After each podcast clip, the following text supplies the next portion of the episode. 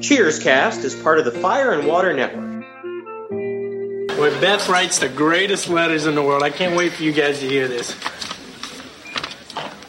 Dear Woody, this is the hardest letter I've ever had to write. What I have to say is that I care about you very much, but I'm afraid we can't stay together anymore. You see, I've fallen in love with Leonard Twilley, and we're flying up to Niagara Falls on the 20th to be married. We're going to drop by and see you on our way. I feel I have to explain in person. I hope you understand and find it in your heart to forgive me. See you Saturday. Love, Beth. Well, this isn't quite as good as usual.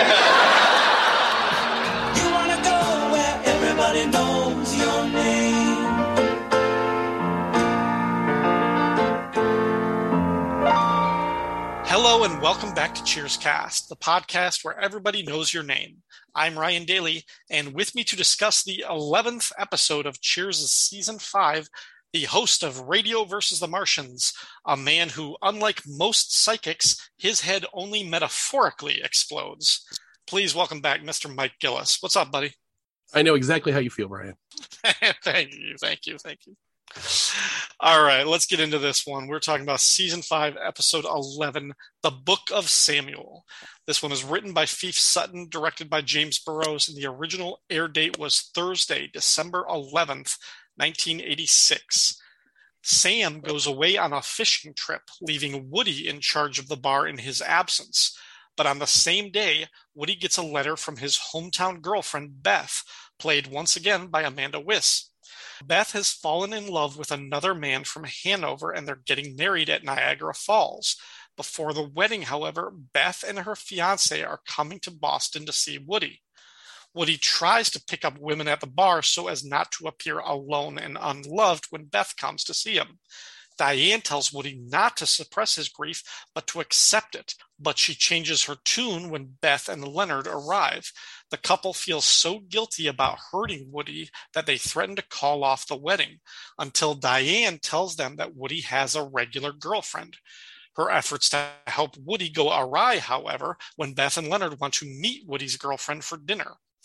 At the urging of Norm and Cliff, Woody consults Sam's Book of Women, looking for an easy date.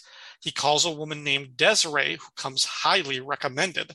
But when Desiree arrives, she's not exactly the bubbly babe that Woody expected. In fact, she's Sam's cleaning woman. But a desperate Woody invites her on a double date and tries to fool Beth. After dinner, Woody comes clean to Beth and tells her that he still loves her, but their distance makes it impractical and she's happy with Leonard. He wishes the happy couple good luck, and then he must come clean to Desiree about her part in it. Still sad from losing Beth, Woody asks if he can take Desiree out for coffee. All right, Mike, what did you think about this episode?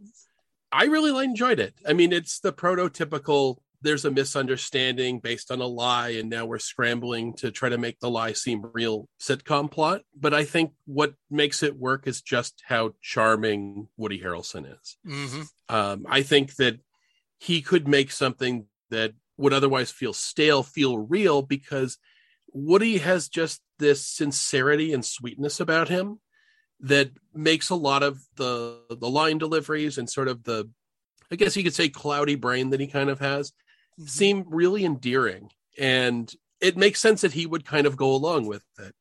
I think this is a great episode for Diane and on that front thank God this isn't another Sam and Diane episode because not to derail this conversation but I really hate this era of their relationship. This subplot I hate it.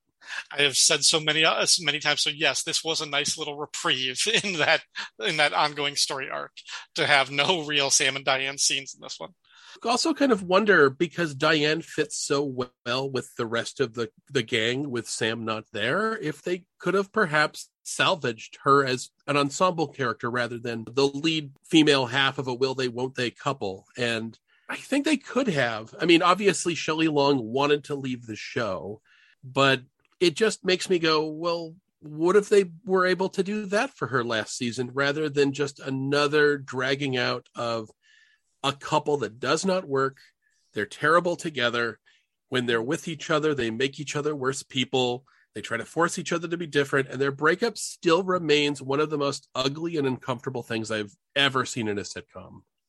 And just dragging it up again makes me go, these people are bad for each other. Just stop. So when Sam goes on vacation, it feels like we've gone on vacation from that storyline. And it's just so, such a relief. Yeah, you almost wonder. I mean, if they had given her more, just more stories with the other characters that that didn't hinge on Sam and Diane, if they had tried it, but uh, I really enjoy this episode, and it's a fun little experiment because for the first time, we like Sam is a non-factor in this story, and there's only, I think, one other episode in the series where Sam is gone for almost the entire thing.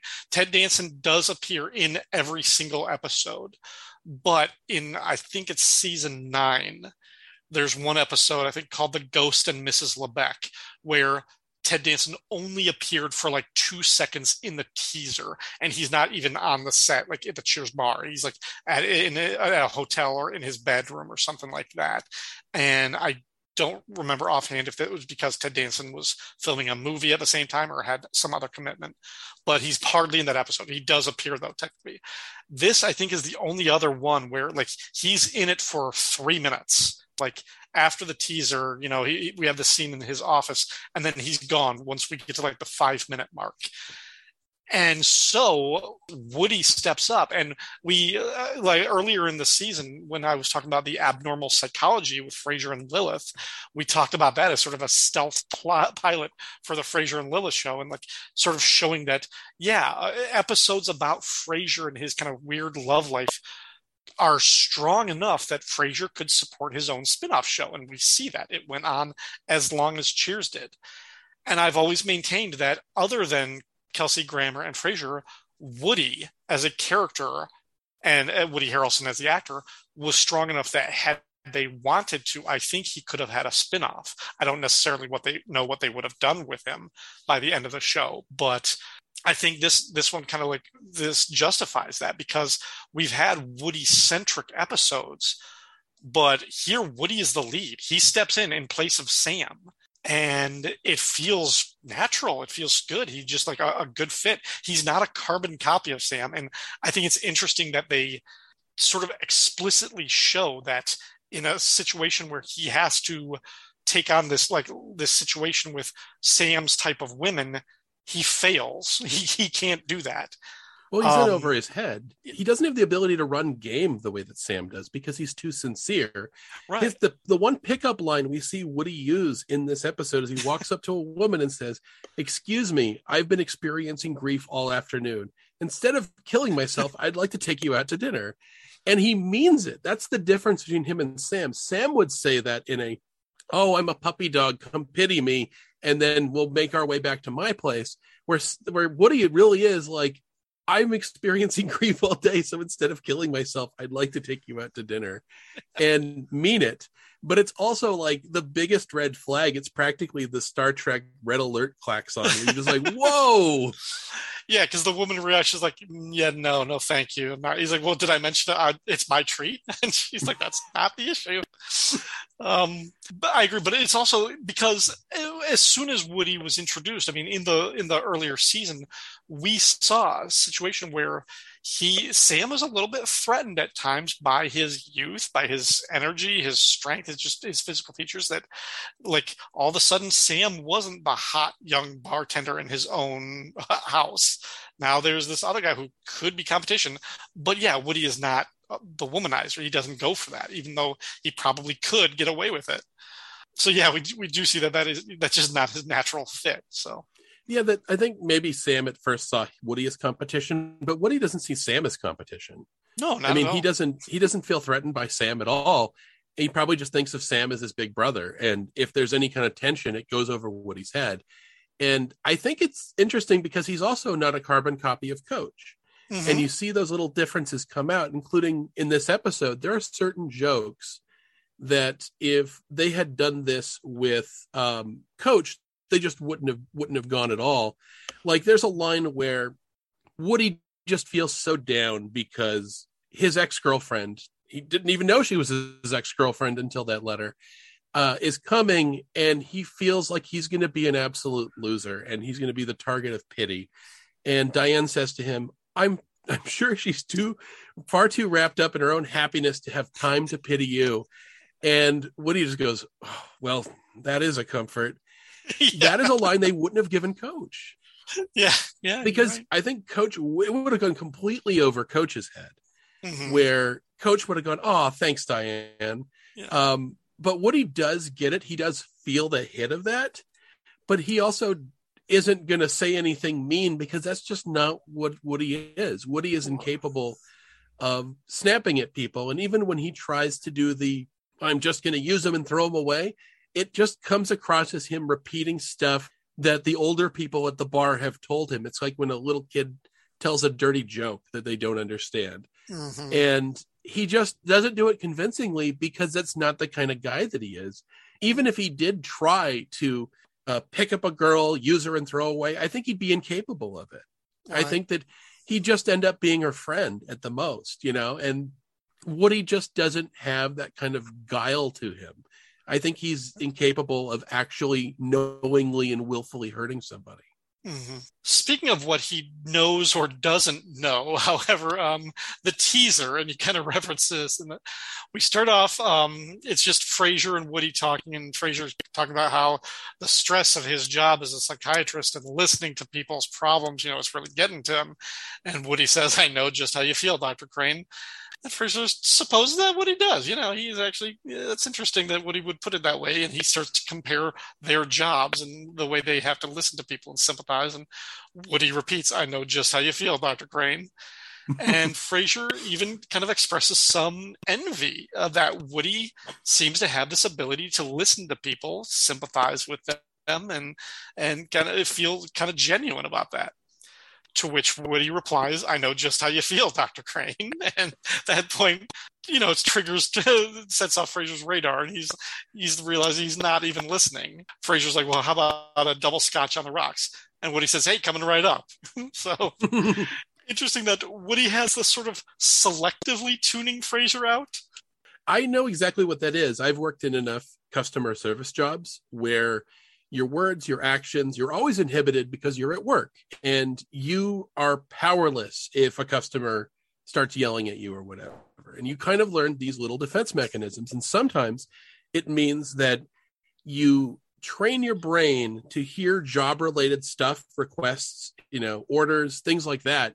But you can learn to zone out the rest, especially when somebody's sort of intolerable. Mm-hmm. I've had like I once had a customer when I was working in half price books just ranting and ranting, blah blah blah blah blah. I don't know what he was talking about, something about Obama, but he wasn't happy. And I could just kind of let it go. You just and you know to pick out certain keywords that that turn off your brain's screensaver and go, oh, okay, you want you have a question about this. And then that guy just walked away and he was still going. And I'm like, I was never a necessary part of that conversation, anyways. um, but yeah, I think on some level, when you're in Woody's job, uh, you do have to do that. And imagine the sort of stuff people come at you with when you're a bartender. Mhm. How many, and if you want to maintain Woody's kind of kind hearted, open attitude, you're going to have to shut some of that stuff out. And, you know, imagine the stuff that comes into Cheers in between episodes that people throw at him. So, yeah, I know exactly how you feel, Dr. Crane. And um, it's, I think they actually make a joke about that with Frasier in a later episode. It's one of my favorite jokes in the series. And it's a scene between Frasier and Lilith. And I'm not going to spoil it, but um, I lo- I absolutely love that because it shows that Frasier has a version of that when he's at work too. uh, it's it's always really really kind of interesting um, that those little bits there because the joke is not that Woody is clueless. In a lot of ways, he's very self aware. Where I think Right. that Coach would be paying attention the entire time. Mhm. Um, he wouldn't have developed these sorts of things. I think it's it says that Woody is a lot more there. He's just kind of naive and he's simple. Um, he's not dumb, Yeah. but he just has a very uncomplicated view of other people. And I, I think you're right about it sort of being a defense mechanism because brilliantly they bring the joke back later in the episode after Woody reads the letter from Beth and he's feeling down and depressed. Frasier actually comes to him. He says it, he's he's giving him basically a clinical diagnosis of why breaking up with Beth is actually a good thing and it will help jumpstart the healing. And it's like it's wrong to stay in this a stagnant relationship if there's nothing there that this will actually be good. And he's like giving him this whole breakdown and Woody's just and he Woody is like not he is of the moment in this, but he's just like I know just how you feel, Dr. Crane. And Frasier Oh. just storms off so mad. that is that is so wonderful. It's it's pretty rare for them to take the the opening pre-credits teaser scene and then mm-hmm. make that a running joke. But I absolutely love bringing it back in that moment because it's just like there's a bunch of ten dollar words being spat out, and it's also a, a great joke about Frasier because he doesn't know his audience very well. It's like he wants to show off for everybody by sounding really smart, but in doing so has made his advice totally ineffective because he's he's marketed it in exactly the sort of way that Woody won't listen to. Right. Right. Hitting just the, the, the scene with Sam really quickly. So he, he's got to choose which person to, to leave in charge of the bar. And he goes through oh, all these childish games one potato, two potato, three. And Diane objects to this, not because it's a stupid way of deciding like who has seniority in the bar and who's the most responsible one to leave in charge, but because everybody what does she say? Everybody knows that if you do one potato two potato with three people you end up returning to the person you started with or something. Hmm. And Yeah, sam has to kind of yeah It's- sam has to kind of walk this is it through in his stupid, it's mind. it's He's like, okay yeah. Yeah. so he comes up with this alternative where he said where he's counting them off with each each word he goes my dog died last night. What color was his blood and he with pointing at Diane, so she has to name a color, and then Sam will spell it, and based on how many letters are in the word, it goes to like the next round and everything. But Diane is horrified by the contents of this little game, and she's like, "What? Why are you doing this?" And he's like, "It's just a game." She's like, "Well, no wonder you're so disturbed. she can't get past this." Um, and I love this because this might be, and I should have had Rob on to ask this, but this might be Rob's favorite, Rob Kelly's favorite joke on this one because he's like, just pick a color so I can spell it. And Diane goes, okay, mauve. And of course just- she does. And you, you just see Sam struggling with this. He's like, do I know how to spell mauve? he's like, why would you pick that color? Why would See, it's bits like that that make me think that she could work as just part of the gang. Um, Mhm. and I that's the stuff that I really liked from like later season three, early season four type stuff where they still banter with each other, Sam and Diane. There's still a little bit of flirting hidden underneath it, but it's like a harmless kind of flirting where they have no intention of getting back together. They're over each other, they're mm-hmm. making fun of each other's spouses and romantic partners, but there isn't this will they won't they attitude and it just felt healthy for a while and then they made it real unhealthy real fast I know. and i don't know if it ever recovered I liked the detente status that they had early in season four, and I don't know why they couldn't continue that, but they they felt they needed to to shift the relationship, and this was the next stage. But because it also adds Um, a certain amount of like mutually assured destruction about them making fun of each other's spouses because they were one of them you can't say you only date stupid people when you're one of those people because you're one of the people that dated him yeah, So you always have that kind of like last minute, yeah, but I was there too, sort of retort. And I kind of kind of like the tension of that, but I don't know. I just it's like they defined the show as Sam and Diane, and it was only after she left that they finally acknowledged that it was an ensemble show. So to Beth's letter, she and her new guy Leonard Twilly. Um, and by the way, just get, going through some of the, the guest cast, as I mentioned, um, Beth Curtis is played by Amanda Wyss, who has already appeared on the show before. She was in Woody's second episode back in season four. She was famously in A Nightmare on Elm Street. I think she was the first on-screen victim of Freddy Krueger. Uh, her her uh, fiance in this, Leonard Twilly, is played by John Brace. This is one of only two credits on IMDb. The other one being Truth or Dare. I don't know it. Yeah. Um, but anyway, they're on their way to Niagara Falls to get married, but they're going to stop off in Boston to see Woody. That's quite out of the way. If you're going from Indiana to Niagara Falls, a, a side trip to Boston is like eight hours each direction. like, it's not exactly in your way, but I guess Beth felt compelled to see Woody in person. Yeah, I think it, it just says something about them more than they are going to go out of their way to do this. It would have been Yeah. enough for I think a lot of people to write the letter, but or make a phone call. But Yeah. I think the fact that they're so willing to drop everything, it seems kind of like Woody came from like a magical land where everyone is as nice as he is.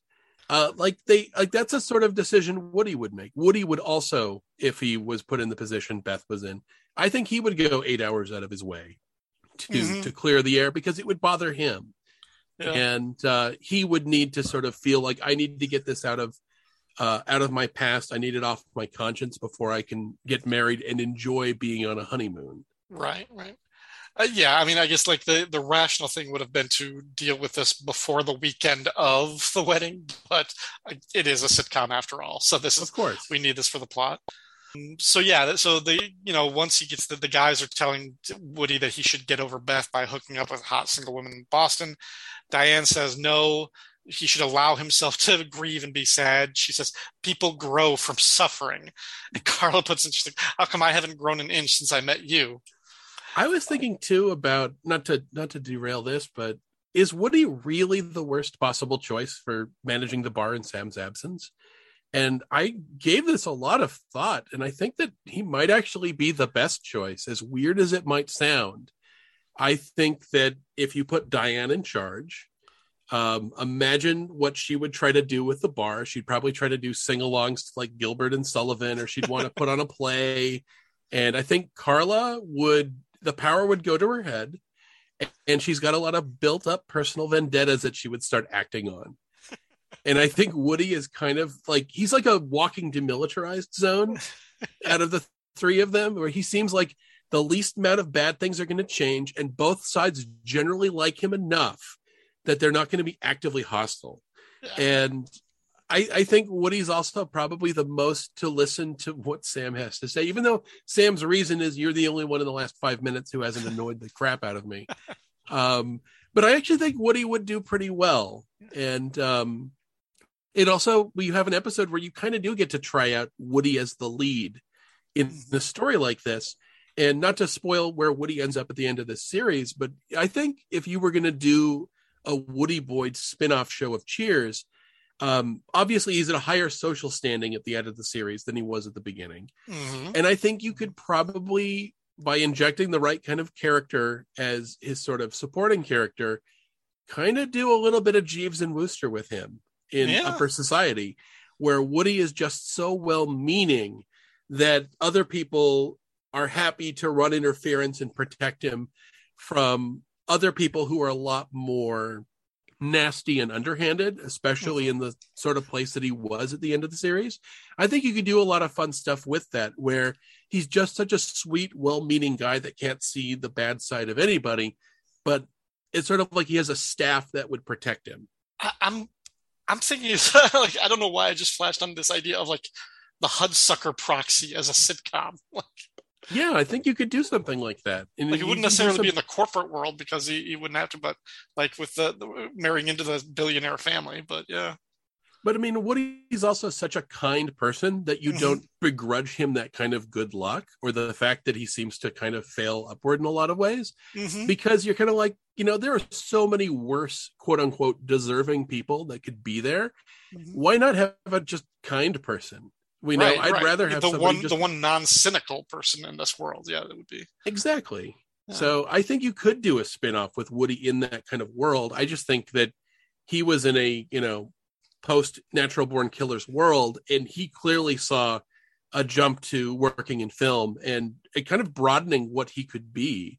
Right. And as far as audiences, and I think a lot of modern audiences, if they look back at him on Cheers, might be a bit surprised because he's always kind of playing like a grizzled badass now hmm and there aren't a lot of actors that have been on both ends of the spectrum. I guess you could say Hugh Laurie um, plays a lot of like darkly sarcastic characters, but if you look at him in a lot of his British productions, whether it's Jeeves and Wooster or Blackadder, he was playing Well, kind I, of this I mean, sweet I. I, the trend the transition was much quicker, but Bruce Willis Yeah, I see Look where Bruce he Willis, started too. versus like how how but by the time at least by the time of like you know by the time he got to like Die Hard 2, I think he was past the look who's talking romantic comedies. You know. Yeah, uh, Rowan Atkinson. I mean, mister Mhm, Bean and mhm. Blackadder, him, you know, self. He, he goes across. If you want somebody who's just like snippy and sarcastic, you cast Rowan Atkinson. If you want a sweet man child, you cast Rowan Atkinson. Um, it's a hard thing to be both and to be both convincingly. That you could have somebody who you, you would cast as a zombie killing badass. You wouldn't think of Woody Boyd, but you do think of Woody Harrelson Yeah. it would be interesting to see him go back to a Woody from Cheers type character. Um, because I think he would surprise people again by just being great at it. Hmm. Because I I see him in this show and I'm like, yeah, yeah, that's the guy I'm going to put in True Detective. Um, no, I wouldn't think that at all, but he's great. he does have there's just this this simple sincerity that I love about it. It's when uh, Beth and Leonard come to the bar and they're they're getting their drinks and Leonard is like, "I'll have a brewski." He's trying to like fit in. He's trying so hard to fit in in this like big city world and everything. But Leonard is saying is like, "We met at the hardware store. I was looking for some copper tubing and Beth was buying a lawn sprinkler." And Woody just shakes his head and goes, "I never stood a chance." like as, as if that means something in Hanover, Indiana. Like that would be like the great meet cute of all time. But there is a great, great line in that moment, and it's from Beth when you know, you know, because he Leonard just keeps kind of talking, and it's clear that Beth wants to talk to Woody alone, and she just turns to him and kind of drops the sweet voice and just goes, "Go drink your beer, Leonard," yeah, and he's just like, "Yes, ma'am," Yeah. and. I I love that. I love that so much. Or that when you revisit Leonard, he's having uh the creation of a tractor explained to him by Cliff, and I'm like, this is probably the one guy who's probably just enraptured by uh, Cliff's usual routine. and My Norm God, looks like he can't get out of there man. fast enough. Exactly. but I just love that because there is a person to whom Cliff would seem like the smartest, most worldly guy in the world. Mhm. And Yeah. oh my God, Cliff has been waiting for this day for years. Um, so then, keeping with the the sort of Woody and Diane element of this little story, which I, I you're right, I think is kind of great. It shows sort of the versatility of when she actually gets to play with the other characters, because like when like they're they Beth and Woody and Leonard are taking such pity on Woody, they're like, "Look, we've broken his heart. I can't go." They're like, "We can't get married," like knowing that how much we've hurt him. Leonard actually says, "I won't be in the mood for cake." It's kind of like pathetic. And Diane thinks she's coming to the rescue, and she's like, "No, you Woody, you should probably tell them about the woman you've been seeing." You know, they're like, "Oh, well, what's she like?" And Woody can't describe because he's like, "Oh, she's you know, she's five, four foot, five foot, foot. Hard to explain." Um, but of course, Diane comes up with a description of cornflower blue eyes, Titian hair, and a Raphael-esque figure. Um, and then they're like, yeah, they're on their way out. They're like, well, you know, we feel much better about it. And Diane just can't leave it Oh. at that. She's like, Oh, it's too bad you guys have to leave because you should have done dinner together. And they're like, well, we don't have to leave right away. We don't have, we have a red eye flight. And Diane just, just like, I'm out of here. Okay. You're on oh your own. Woody. She totally Walter Sobchaks that whole thing. Um, I if you haven't seen The Big Lebowski, you absolutely should, guys. But uh, Walter, that's the John Goodman character, will do this where he will get just horribly emotionally invested in other people's problems. He will destroy their lives, and then he'll wash his hands and want to walk away. and that's what Diane does. And oh, you know, it's not my job to get in. You know, yeah. He's like, like- he's like, what should I do now? She's like, I don't get involved in other people's lives. oh man, poor Woody. And it's see, that's great. That's great because that's really Diane. Is that Mhm. she just any opportunity to perform or show off Yeah. is great. And that's the other thing I think is really fun about her character is that she'll wag her finger at other people's behavior when they're just falling short of this sort of ethical ideal. But the minute it affects her or gives her an opportunity to show off, she is the world's biggest hypocrite. Like, you shouldn't lie, but I'm going to lie. But not only that, I'm going to give you the best lie. And just, she can't not escalate it. And oh my God. So that's uh they're thinking like you know eventually this leads to Woody going to Sam's book, and Norman Clifford like, "You are not ready for this. Put it down. Step away." Um, but Woody thinks that he can just find one of the Sam's women to invite for, and they do have this little thing where he's going to talk to this girl like sweet Tina Wilson and they're like you know what to do with her and he he kind of says yeah use her throw her away and everything and he's just he's being egged on by the guys because you know that's not really Woody that's not what he wants like he would be much more honest and upfront and it kind of blows up in his face because turns out Tina Wilson is at the bar listening to them and she kind of like rubs in his face and walks out so then the second night he calls this other woman Desiree, and he's like, she. He turns to Norm. He's like, she wants to know my name, and Norm goes, "Wing it." He's, like, he's like, this isn't. This doesn't have to be a complicated scheme. When he calls her, he asks her to come by the bar and everything like that for this, and because the description just had all of these stars and said she's highly recommended. And then the thing is, Desiree, played by an actress named Catherine McGrath. She only has a couple, like half a dozen credits in IMDb, including one episode of Frasier. She was on Frasier too, uh, and then Hill Street Blues and some other stuff. Um, but she comes in just wearing blue jeans, kind of like a sweatshirt and everything, puts her jacket away, and they're like, "This is not who I was expecting." She just doesn't have the same look. So that's the first sign that something's wrong. And then, bef- brilliantly, before Woody finds out the gang and the audience find out from Carla that this is not one of Sam's regular dates. It's his cleaning woman. And say, and Carla's like, yeah, Sam says she's the best. He rates her with all of these stars. Because then once Desiree comes in, because now that we know we're in on the joke, but Woody isn't, because she's like, where do you want to start? do you have your own equipment? And he's like, what equipment? She's like, well, the first thing we need is a bucket. Do you have one of those long scrub brushes? He's like, well, brush? He's like, we need something for those hard to reach places. And Woody is just panicking, like almost in a sweat. And I love it. It, it might be my favorite line because he, he runs to the bar and he's like, guys, there are things about Sam that we don't know. Yeah. It's, Woody's in over his head. And, mm-hmm. um, yeah, I, I kind of, one thing I really love is that this plot could have been a Sam plot and I think the episode plays very differently if this was Sam. Let's say that for whatever reason, Sam um, is reading out of somebody else's little black book, and this story happens to Sam. I think it would happen very differently, and I prefer the Woody version that mm-hmm. I that I got because there'd be this plot where Sam would be like judging her by your looks, and there'd be a lot of that stuff in it, and it would be a lot. It would probably feel a lot more mean spirited with Sam. Yeah, I, I but, agree. But with Woody, it just seems sweet where Woody's like, well, there's no reason I can't have fun. Right. And he's probably a lot more open to just letting the night be what it is mm-hmm. without any pressure or anything like that. And I think that that makes this episode date so much better than if it had been a Sam episode with the same objections. Because and... because I think his, his instinct is he he says he's going to be honest with her, and he's about to tell her, "I'm sorry, you're not who I thought you were," and he's going to explain it and kind of like let this whole situation diffuse itself naturally.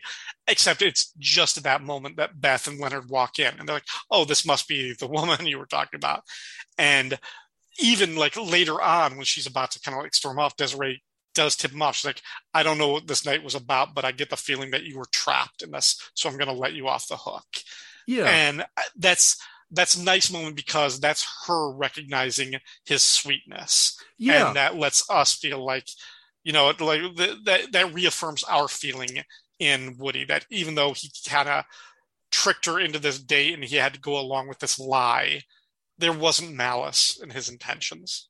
Yeah, and I don't think you'd get that with Sam. I think that off of Sam, even though Sam wouldn't be acting with malice, I think there'd be this kind of like, I'm getting away with something, or I'm lying, or I'm panicking, or, you know, I'm trying to pull something. And I right. think she would feel that and probably be angry at the end of that, mm-hmm. or have stormed out during the date if it was Sam. But I think with with Woody, there is just this kindness about him, but there's also this sort of non-judgmental um sincerity where yeah. you really feel like he's being as nice as he can and that nothing is a put on with Woody. Right. And she senses that. And at the end, if they, again, if this had been a Sam episode where she feels kind of hurt because she overhears the boys at the bar say something, if Sam had run out, it would have come across like I'm asking you to coffee out of pity. Mm. But it mm. doesn't feel that way with Woody. It right. feels like I genuinely want to talk to you some more. Right. and that's why she says yes. And I think it's sweet. I do. I, I- I just want to make clear I'm not dogging on Sam here. I just Sam puts off a vibe like he's trying to like he's a cat who ate the canary. right. No, And that's Woody the, just doesn't yeah, have that.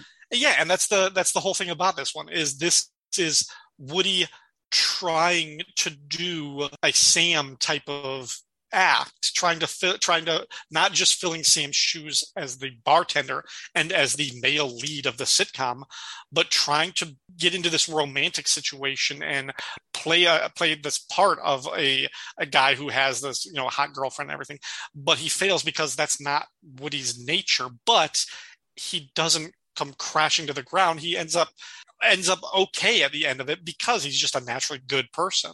So I think mm-hmm. that it really does it it showcases the differences in their characters and how the the different strengths and and what a good guy that Woody is. So yeah, no, I I think that's absolutely right.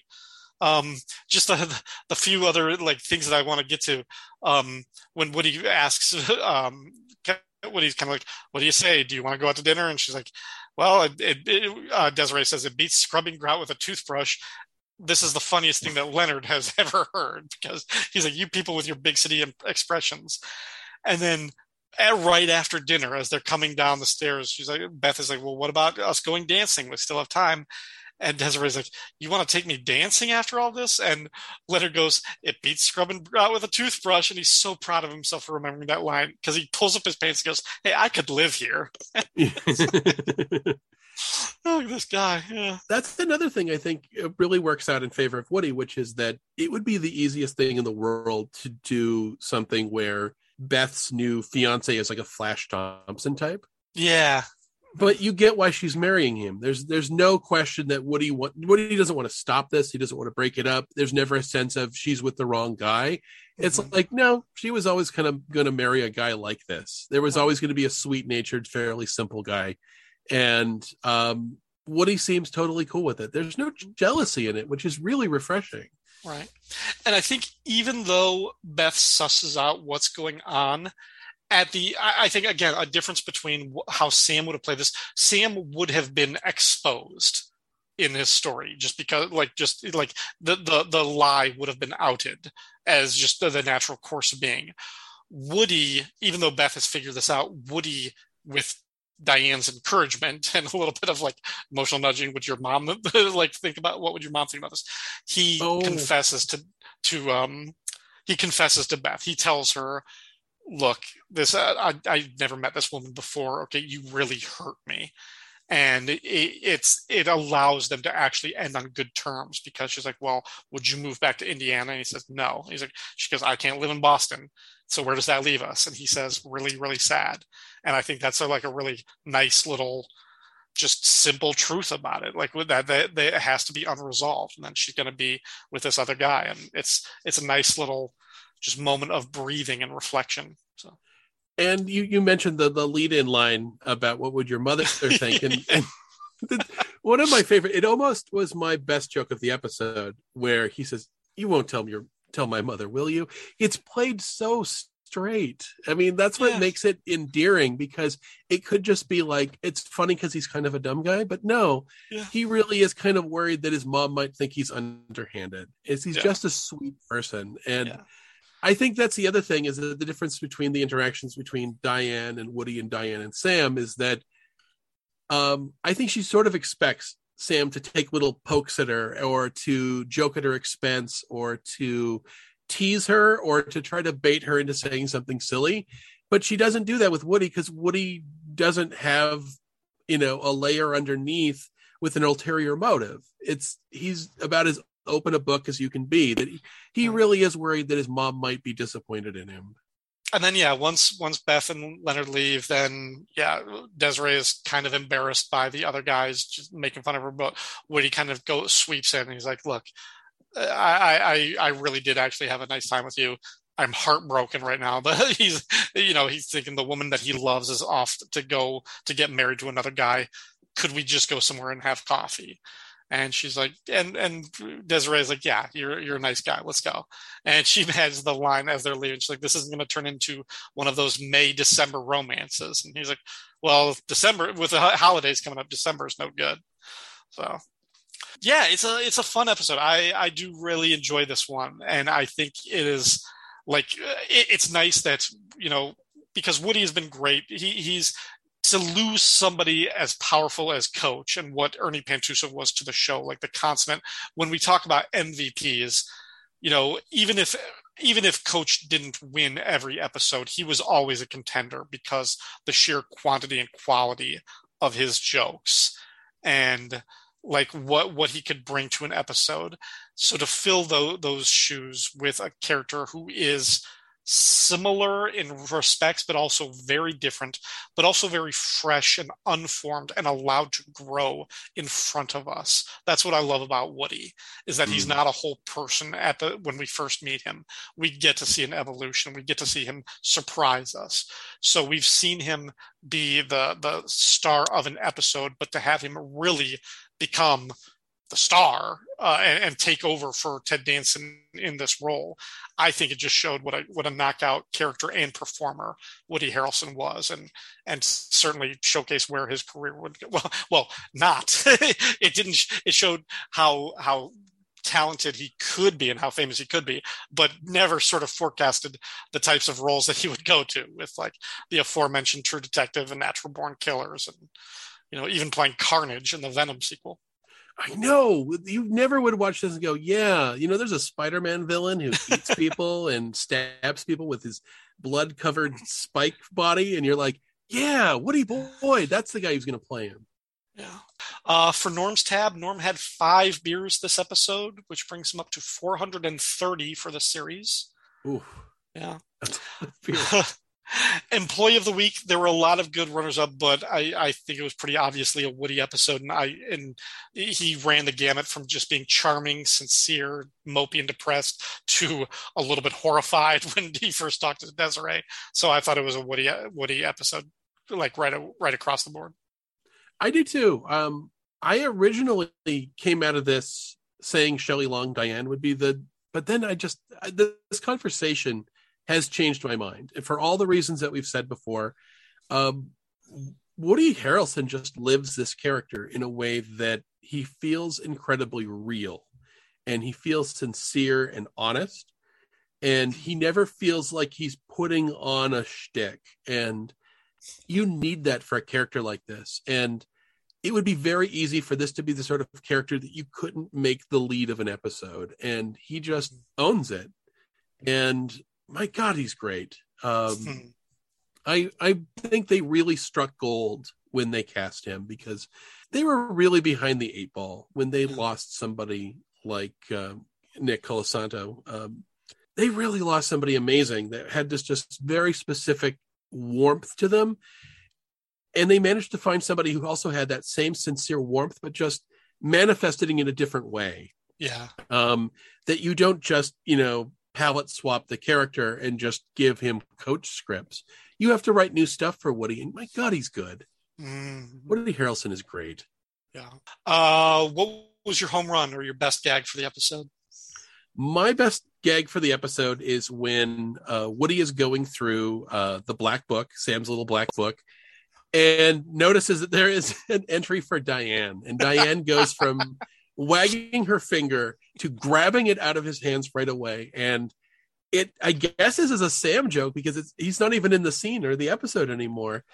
Um, and the entry for Diane is probably the most incredible woman I ever met. Don't you agree, Diane? and I love the layers of that joke so much because it anticipates that at some point Diane is going to look for herself in this book. Yeah, she's going to be going through his book and she's going to think about herself, find herself in there, and at first be flattered that he wrote that, and then be caught in the act. And yeah, and she just chucks the book away. She's so mad. What I love is she she even says, "Don't you agree, Diane?" And she starts to say something else. She gets one word. Well, oh, and then she storms off. I love that it is delayed reaction to her realizing what's in that book. I love it. and I kind of it's love Sam in that moment too, because it's like he's just going, okay, she's going to pick this up at some point out of judgment, and she's going to start like going, these people are awful. Oh, this is so sexist. Mhm. Oh, let's see if I'm in here. And it's like he knows, he knows, He and I love it. He's got it. Yeah, he's ready. God, yeah, there, there, there were a lot. I, the, the very close runner-up for me was um, Woody's uh, his reaction to Desiree with all of her like at questions about needing a bucket and a, a scrub brush and everything. When he goes back to the guys and he's like, "There's something about Sam that we don't know." like this, Yeah. this, this feeling about it.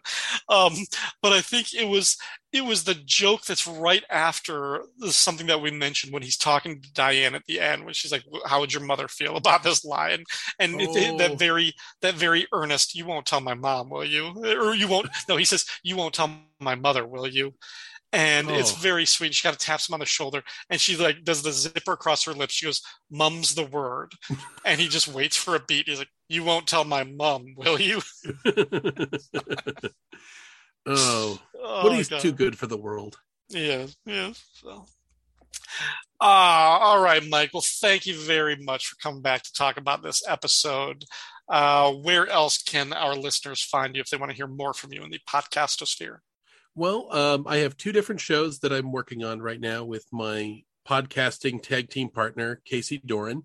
There's Radio versus the Martians, which is kind of like a monthly pop culture book club where we just dissect and dive into, with a friend of ours, a piece of popular culture.